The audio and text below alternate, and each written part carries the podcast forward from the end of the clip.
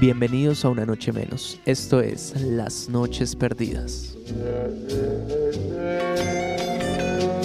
Esta es la canción de las noches perdidas que se canta al filo de la madrugada con el aguardiente. Buenos días, buenas noches, mi nombre es David Vélez. Y yo soy César González y estamos aquí en Las Noches Perdidas, un programa para recuperar estas noches que nos quita la pandemia y la cuarentena y para abordar temas que seguramente tienen que ver con ustedes. ¿Cómo está David? Yo bastante bien, eh, un poco como congestionado, ¿sabe? Esta noche bogotana está súper fría es imposible que a uno no se le despierte la rinitis. ¿Usted cómo está? Uy, sí. Yo creo que el, eh, rinitis es el segundo nombre de los bogotanos. Y bueno, en el capítulo anterior estábamos hablando del parche del grupo, ¿cierto? Y nos reíamos un poco eh, viendo como todas estas cosas en las que nos enredamos todos eh, en nuestros grupos. Y bueno, ¿hoy qué? ¿Hoy qué? ¿Cuál es, ¿Cuál es la consigna de hoy? Bueno, pues hoy vamos a hablar de un viejo amigo y enemigo también este compañero de soledades, consejero de vida, el gurú para la toma de decisiones. Este personaje que hace parte de nosotros, a la vez que nosotros de él. Y me gustaría comenzar citando a Bukowski y decir, cuando bebes, el mundo aún está de afuera, pero en ese momento no te tiene cogido del cuello. Ah, tremendo, tremendo. Sí, no, es, es esta euforia, alegría falsa o no falsa del alcohol, ¿no? Como esa tregua, creo que el, alcohol tiene eso, nos, nos, da una tregua con ese mundo que nos tiene cogido. Tremenda esa frase de Bukowski, borracho mayor. Y es esto como un eufemismo porque cogió el cuello, pero en este momento sería es como cogió las huevas porque esta pandemia nos tiene a más no poder. Y bueno, yo quisiera brindar con una frase de los Simpsons que dice, por el alcohol, la causa y la solución a todos los problemas de la vida. Salud. Salud, compañero.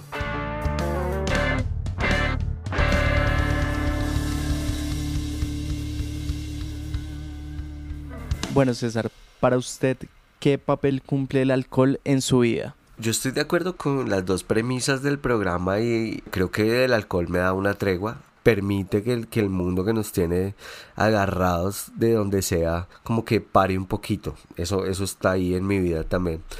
Y también estoy de acuerdo con Homero, porque por supuesto el alcohol ha sido amigo, pero también ha sido enemigo, ¿no? Mm, sí, sí, sí. Causa y solución todo el tiempo.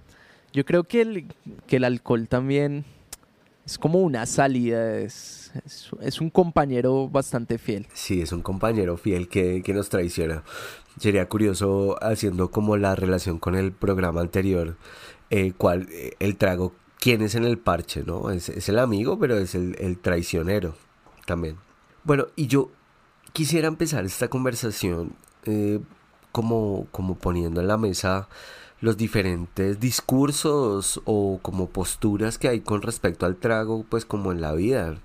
Digamos, si usted le pregunta al doctor, le pregunta a la medicina, le pregunta, no sé, a los portales médicos que encuentra en Google, pues le van a decir que el alcohol es, es el coco, ¿no? O sea, porque es un discurso que saca toda la parte eh, mm, catártica, toda la parte erótica del alcohol, toda la parte del goce. Eh, y pues es diferente al discurso del borracho, porque para el borracho eh, o para los borrachos, Legión, eh, de, que cuenta conmigo en sus filas, el alcohol es un premio, es un premio. Y para la mamá del adolescente, el alcohol es un peligro terrible porque nadie quiere ver a su hijo adolescente borracho. O sea, creo que hay diferentes voces sobre el alcohol. ¿Y uno a cuál le cree? Tal vez el discurso que gira en torno al alcohol tiene mucho que ver con la experiencia y con los círculos en los cuales pues uno se mueve. Pero pues, ¿cómo decirle, por ejemplo, a un artista que el alcohol es el enemigo, que es el coco, como usted dice, cuando el alcohol siempre ha acompañado desde el inicio de la humanidad todas estas festividades, eh, ceremonias, el derroche, ¿no? Entonces desligar una cosa de la otra, pues mm, como que no. En la humanidad siempre ha habido sexo, música y alcohol o, o, o su sinónimo. O sea, no, se me ocurre cómo podría ser la experiencia de ningún grupo humano sin esas tres cosas. Con el perdón de todos los filólogos y lingüistas y demás, o sea, si no existe la filología, pues es una pena, pero pues si no hay alcohol, sexo y música, grave. A mí me asustó un poco César y, recuerdo haber tenido esta conversación con usted y fue cuando eh, Claudia López mencionó por un momento decretar ley seca en Bogotá. Yo sentí un poco de angustia, en realidad es un discurso muy, muy de borracho, pero es que... Pues una cosa es que nos encierren, pero otra cosa es que no nos dejen tomar, sí. De acuerdo. Fíjese que ahorita con esto de la pandemia y la cuarentena, eh, creo que en una ciudad de Colombia estaban la ley seca empezaba como a las 12 del, mediodía o a las 10 de la mañana. Entonces yo pensaba en todos los borrachitos saliendo a las 6 de la mañana a comprar trago. Yo lo haría. O sea, si dicen que hay que comprar trago entre 6 de la mañana y 7, pues habría una fila interminable, peor que la del día sin IVA. Seguramente sí. Sí, uno no puede negar que, este país también culturalmente está muy, muy ligado al consumo. Sí, somos como, como el tango, ¿no? Sabes que vengo de un país que está de olvido siempre gris tras el alcohol. Que vengo de un país que está de olvido siempre gris tras el alcohol. Contame tu condena, decime tu fracaso lo que escuchábamos era La última curda de Roberto Goyeneche. Qué buen tango. Volviendo al tema, seguramente muchos países se sienten identificados con el alcohol, pero tal vez una de las grandes diferencias es que en muchos lugares el alcohol se vuelve algo cotidiano, como el acompañar la comida o utilizar el licor como digestivo. Eh, en cambio aquí no nos ponemos con eso, aquí se trata de beber para emborracharse. El licor es protagonista, más no la comida. Sí, yo creo que muy colombiano el tema de, de tomar sin comer. Aquí la vaina es embrutecerse con, con lo que sea. O sea, si es chinchino. Seguro en todos los lugares del mundo hay trago barato, pero, pero claro, el tema de nosotros es por eso. Yo creo que tiene que ver también con nuestra alma fiestera. Sí, el país más feliz del mundo. creo que es como el segundo o tercero, pero sí, por ahí va. Perder es un motivo tan válido para tomar como ganar. Cuadramos todo, todo el cubo Rubik para que nos case la pola.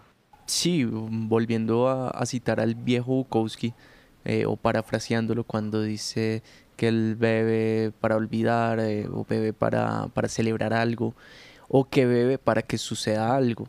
Entonces nosotros como colombianos llevamos el alcohol a absolutamente cualquier situación es probable que alguien diga, oiga, nos oiga ahorita y diga como no, pero pues es que eh, el alcohol es malo o debería, o por qué salirse de la realidad.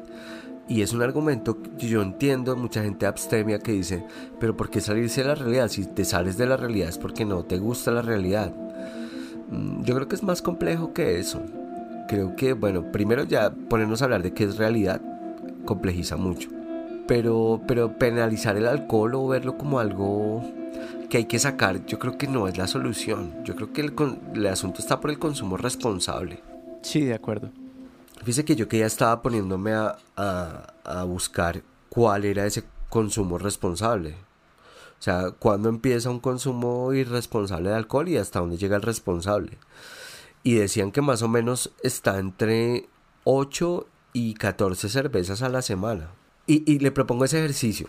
Si usted, si usted sabe que tiene 14 cervezas a la semana, ¿cómo las distribuye? Yo las distribuyo en el siguiente orden. Jueves, jueves me tomo 3, viernes otras 3 y el sábado 10. Eso me da 16. Eh, el último era 8. eso es trampa, eso es trampa. Es que si tengo 14 cervezas, me tomo 16. Bueno, Ojo que estamos reduciendo el, trago de cerveza. Le propongo que le pongamos como una personalidad o personifiquemos cada trago. Para usted, ¿cómo es? ¿Quién es el vino? El vino es como muy de tertulia, como, mm, como intelectual tal vez. Ok. Para usted el vino es tiene esa carga como artística, intelectual. Sí, claro, es un poco como lo que se ha construido. A mí me gusta mucho el vino, mucho, mucho. Creo que el vino, por ejemplo, el vino no es para bailar reggaetón, ¿no? O sea, el vino no es para, ni siquiera para bailar salsa, nosotros que somos tan salseros. El vino es, es un poco, eh, no sé, voy a ser como muy explícito, pero el vino es muy marihuanero. o sea, creo que el vino es muy como para, para disfrutar como de la sensorialidad del momento. Creo que estaría muy bien en un plan de pareja y, y es como, como muy del del deleite de los sentidos. Sí, eso es bastante, bastante claro y bastante explícito como lo acaba de mencionar. Estoy de acuerdo, estoy de acuerdo con usted. Eh, un trago muy de, pareja. Eh, ahora que mencionaba como lo del baile, ¿no? Eh, yo siento el ron como el personaje más bailador de todos. Tal vez por, por su origen cubano, ¿no? Y uno asocia pues Cuba con baile y el baile lo asocia con el ron y el ron lo asocia pues con el alma de la fiesta. Sí, es que yo creo que si uno mide en, risa el, el, ron eh, versus, a otros tragos, el ron ríe más. El ron es risueño y bailador y, y desparpajo. Completamente. ¿Qué otro trago? Por ejemplo, el guaro. Uy. Un aguardiente, un aguardiente de calle lo veo como eso, César. Como, como algo muy, eh, muy rural. Eh, más de, de una finca, weón. No sé por qué asocio el, echar aguardiente con estar en una finca. Eh, con el personaje así, el, el, más canchero, el más ganadero, el, terrateniente. Lo asocio con eso. Igual tiene algo como de, de problema, así como de, pues como de, fue puta, algo va a salir mal. O, o sea, el guaro es una persona, un man que en algún momento saca un revólver y empieza a disparar. Y, y, eso hace en uno. O sea, yo recuerdo, diga, a mí me tocó cortar con el guaro porque el guaro es del peligroso. O sea, el otro día uno no sabe qué pasó o la cagó o algo así. Yo quiero seguir con, con el tequila. Pánico, pánico. Había, había el tequila, me parece. el, el, tequila es un trago durísimo. Yo estuve durante algún tiempo obsesionado con beber tequila, pero lo veía más, lo que más disfrutaba era como el ritual que hay detrás. Eh, me refiero como al acto de usted eh, comer sal, mandarse el trago y echarse un limón. Eh, ese ritual le daba cierto encanto al trago que no tienen pues otros tragos, ¿no? Sin llegar a ser como un cóctel, una cosa que requiere una preparación así asombrosa, sino un, un pequeño ritual. Entonces, eso me encantaba del tequila conozco mucha gente que es muy, muy plana con el disfrute como de los sentidos. Entonces, conozco gente que piensa que la comida es como ir a una gasolinera y que le echen a uno gasolina y ya. No, el cómo está servido el plato, el, todos esos rituales con los sentidos, con los sabores, con, con los olores, con el cuerpo. Yo brindo por eso. Claro, mejoran la, experiencia. no sé qué piense usted como de, echarle trago a, gaseosa al trago o estas cosas. A mí la verdad me gusta, pero, pero hay muchos que les parece eso pues un sacrilegio. Y es, y es una cosa que yo entiendo, eh, un trago como el ron o, el whisky, ¿no? Eh, un trago como esos que lleva mínimo pues, tres años guardado ahí en un barril para que uno venga a echarle Coca-Cola, pues, pues sí, eh, no, no está bien. Pero, no sé, el, el ron con Coca-Cola tiene un encanto que no tiene ningún, ningún otro licor. Bueno, vamos, vamos a ver que a veces sí funciona, pero también está bien disfrutar el trago como es. Yo, por ejemplo, quiero decirle a los, a los oyentes eh, que les tengo una receta fantástica que se llama aguapanela con falda. Así le pusimos acá. Y es aguapanela con whisky. O sea, aguapanela, jengibre, canela eh, y whisky.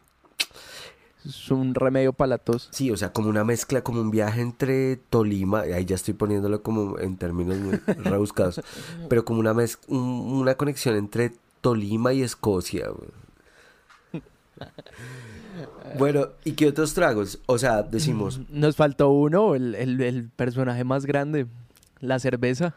Bueno, faltan muchos, pero creo que la cerveza. Con este acabamos. Pero venga, entonces recojamos. O sea, el vino es un man estirado con, con gabán y con un libro de Foucault entre, el, entre la maleta.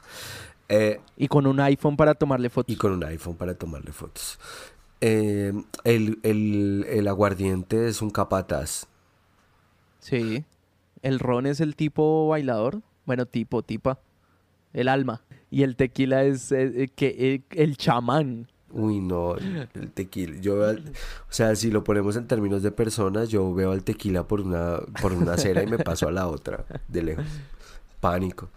Pero es ritual, dijo usted, ritual, chamán. La cerveza, yo creo que, que es como el tipo más social. Este, ahora que, que recordábamos al inicio del podcast anterior, eh, es el, el payasín del grupo, ¿no? El que, el que quiere hablar con todo el mundo y, se me parece un trago muy social. no sé, voy a, voy a improvisar esta, pero a ver. Eh, si Fito y Baglietto dicen que la vida es una moneda, eh, bueno, la vida es una cerveza también, digamos, todo el mundo la puede tener, eh, está ahí cerca, ¿no? O sea, es cotidiana también. Eso es chévere, pero tiene eso, sí, es más amable, es más cercana. Faltó uno, usted que es, que es un amante del whisky, ¿no? Uy, bueno, estamos hablando del mejor de los mejores. Sí, sí, sí, sí. Bueno, voy a tomarme un trago para poder decir algo sobre eso. Sí, bueno, la cosa con el whisky. Salud. Eh, sí, pues está toda esta cosa así varita y del whisky carísimo y de la cosa estará muy bien para el que lo puede pagar y lo disfruta. Me parece que el whisky es sabroso realmente y me, ese sabor a madera me parece que es muy evocador, combina muy bien con el cigarrillo combina muy bien con todo. Yo soy fan del whisky. Y hay que decir algo, la borrachera del whisky es amable y el guayabo aún sí, más. Eso sí es cierto. Y es, es, es, elegante. a mí me gusta mucho el whisky. Pero entonces, ¿cómo es el whisky? ¿Cómo se ve? Eh, el, el, whisky es, es un jugador. Es un jugador de póker. Tremendo, tremendo, de acuerdo. Vestido súper bien, afeitado, cabello perfecto, bello y sin resaca el otro día. Yo diría, ya antes como de, pedirle que nos ponga una canción, definitivamente no tenemos que condenarnos a ser abstemios. O sea, yo renuncio a la, a la posibilidad de ser abstemio. Creo que la cosa tiene que ir por otro lado. Y, y, y ya, voy a servirme otro trago mientras usted nos pone a oír música. Vamos con la recomendación musical.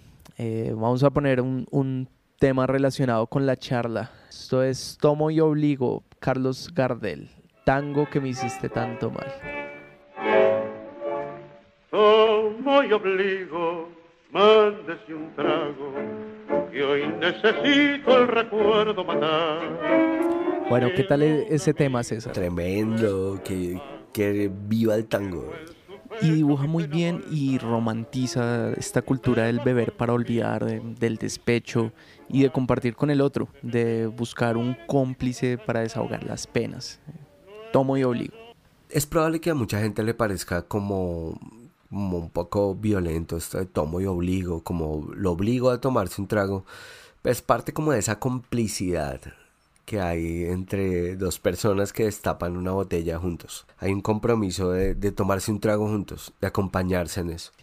O sea, no es el trago por el trago, es lo que sucede con el trago, ¿no? Es la complicidad, es eh, eh, la euforia compartida, es... Para mí es, es como una cuestión de honor, eh, de responder y de corresponder al otro, escuchando sus penas o acompañándolo en su dolor eh, de una manera muy bonita y como muy romántica. Y esta palabra romanticismo que es tantas cosas, ¿no? Porque alguien podría hablar, pensar que romanticismo es solo hombre-mujer o, o una cosa erótico afectiva, pero también dos personas compartiendo un trago tiene algo de romántico en el sentido de, de expresión del alma y compartir de estos estados. Creo que el trago permite eso. Fuerza, canejo, sufra y no llore, que un hombre macho no debe llorar. Este programa pretende ser un espacio también para otras voces y tenemos un corresponsal que en cada capítulo nos va haciendo ver algunas cosas. Nosotros, eh, por supuesto, hemos encriptado este podcast para que nadie lo encuentre. Si usted Paroimos nos está escuchando ahora, tenga la claridad que su testimonio está a salvo. Entonces vamos a escuchar a Paroimos, ¿le parece? Me parece la más sabia decisión. Buenas noches, ignorante país. Los saluda Paroimos.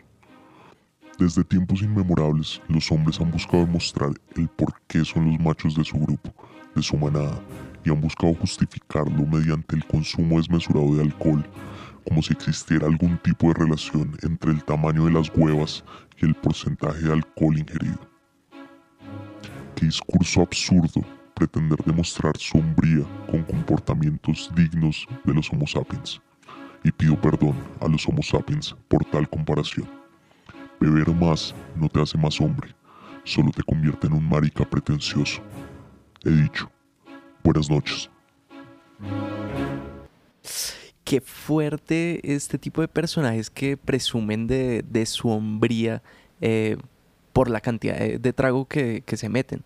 Eh, pienso que es una actitud muy machista el pensar que el beber más que el otro es ser más hombre. Sí, esta cosa del, del como si hubiera una escala, una regla de, tener que probar testosterona versus cantidad de mililitros de alcohol ingeridos, eh, pues es una estupidez, ¿no? Y ahí yo voy totalmente con paradigmas y le agradezco este, este mensaje que nos envía. Yo quiero decir, yo quiero al alcohol, pero creo que ese amor no se mide en cantidades, o sea, el asunto no es probar cuánto alcohol se puede uno poner en la cabeza si bien es un discurso detestable, em, este de tener como que probar finura frente al alcohol, eh, yo sí quiero decir pues que, que a mí me gusta que las otras personas pues vayan como a la par, ¿sí? Porque no hay nada más feo que, que el, viaje sea solo de uno y, no de, los otros. Entonces es como este acto de, decirle al otro, como de meterle el, el dedito en, la llaga y como, ah, vamos, como, como animarlo. Pues porque a uno lo que no le gusta es que la noche se acabe, ¿sí? Que, sea así como así. Entonces, es este espíritu de, vamos, de piamos media. Entiendo esa sensación de no querer que la cosa acabe y hay algo con el alcohol que es importante y es que uno siempre espera que el viaje sea compartido. La complicidad, clave.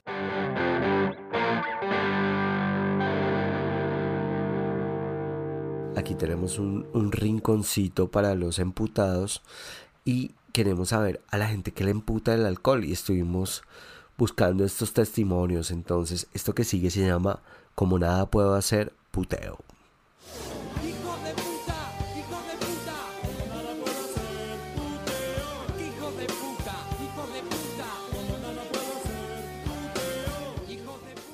A mí me emputa y me requete emputa que la gente siga saliendo a manejar un carro después de tomarse unos tragos.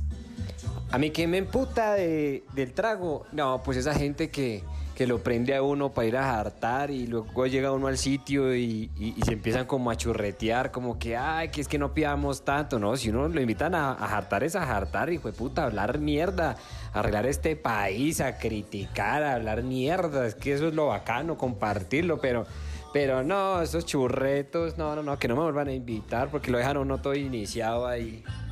A mí me imputa eh, del alcohol que a veces aflora emociones que no debe aflorar porque no es el momento. Entonces, o una melancolía extrema o la lloradera eh, absurda me emputa demasiado querer armar un plan con una persona y que el único plan que sea sea solamente ingerir alcohol. Sabemos que hay muchas cosas que joden. Si usted quiere compartir alguna con nosotros, envíenos una nota de voz al 311-586-8243.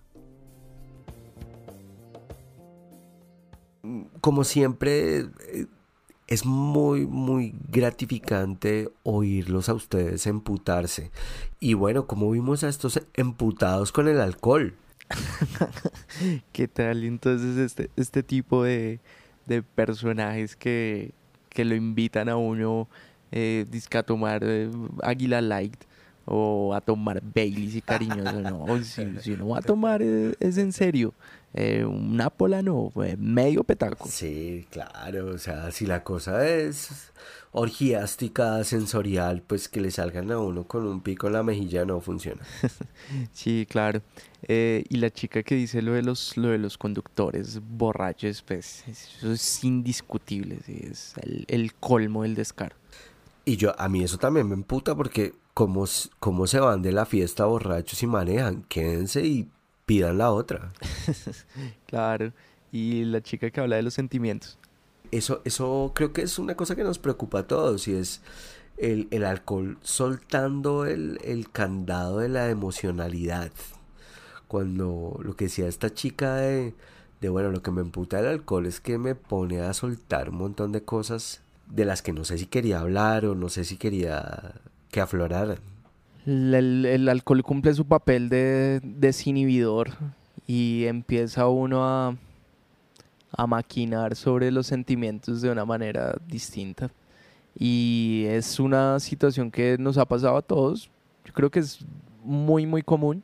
Lo que es aún más común es arrepentirse, hay veces de eso.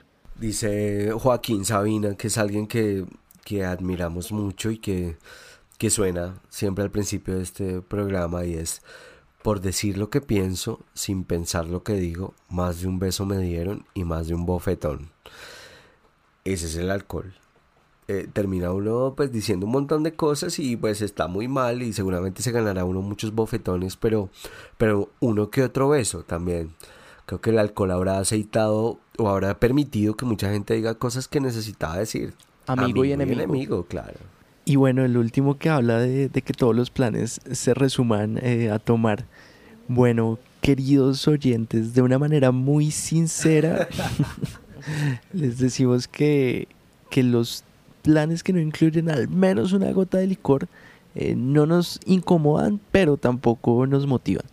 Pues es que si a uno le dicen, digamos, le mandan una tarjeta, pero eso pasaba antes, ya ahorita sería un email, un, un cosa por WhatsApp. Y si a uno le dicen, te invitamos a la primera comunión de nuestro hijo.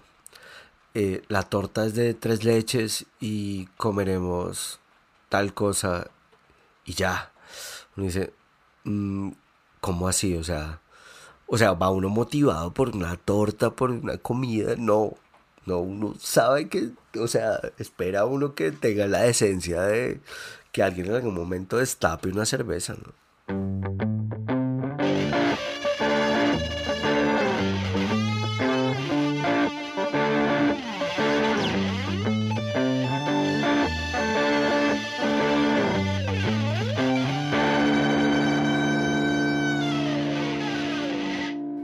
Tristemente llegamos a- al final de, la noche, un- una noche más perdida a su lado. Yo estoy encantado con este plan. eh, qué mejor plan que hablar carreta y, y tomarse un par de tragos. Es el único plan posible cuando Bogotá está lloviendo en la ventana de uno y todo está apagado y bueno, lo único que tenemos es perder estas noches con ustedes. Y recuerden que a nosotros no nos vengan con, con el plan de echar chocolatico caliente porque solo hay dos planes verdaderos en medio de esta pandemia y es escuchar este podcast y tomarse un par de tragos. Esto fue el podcast de las noches perdidas.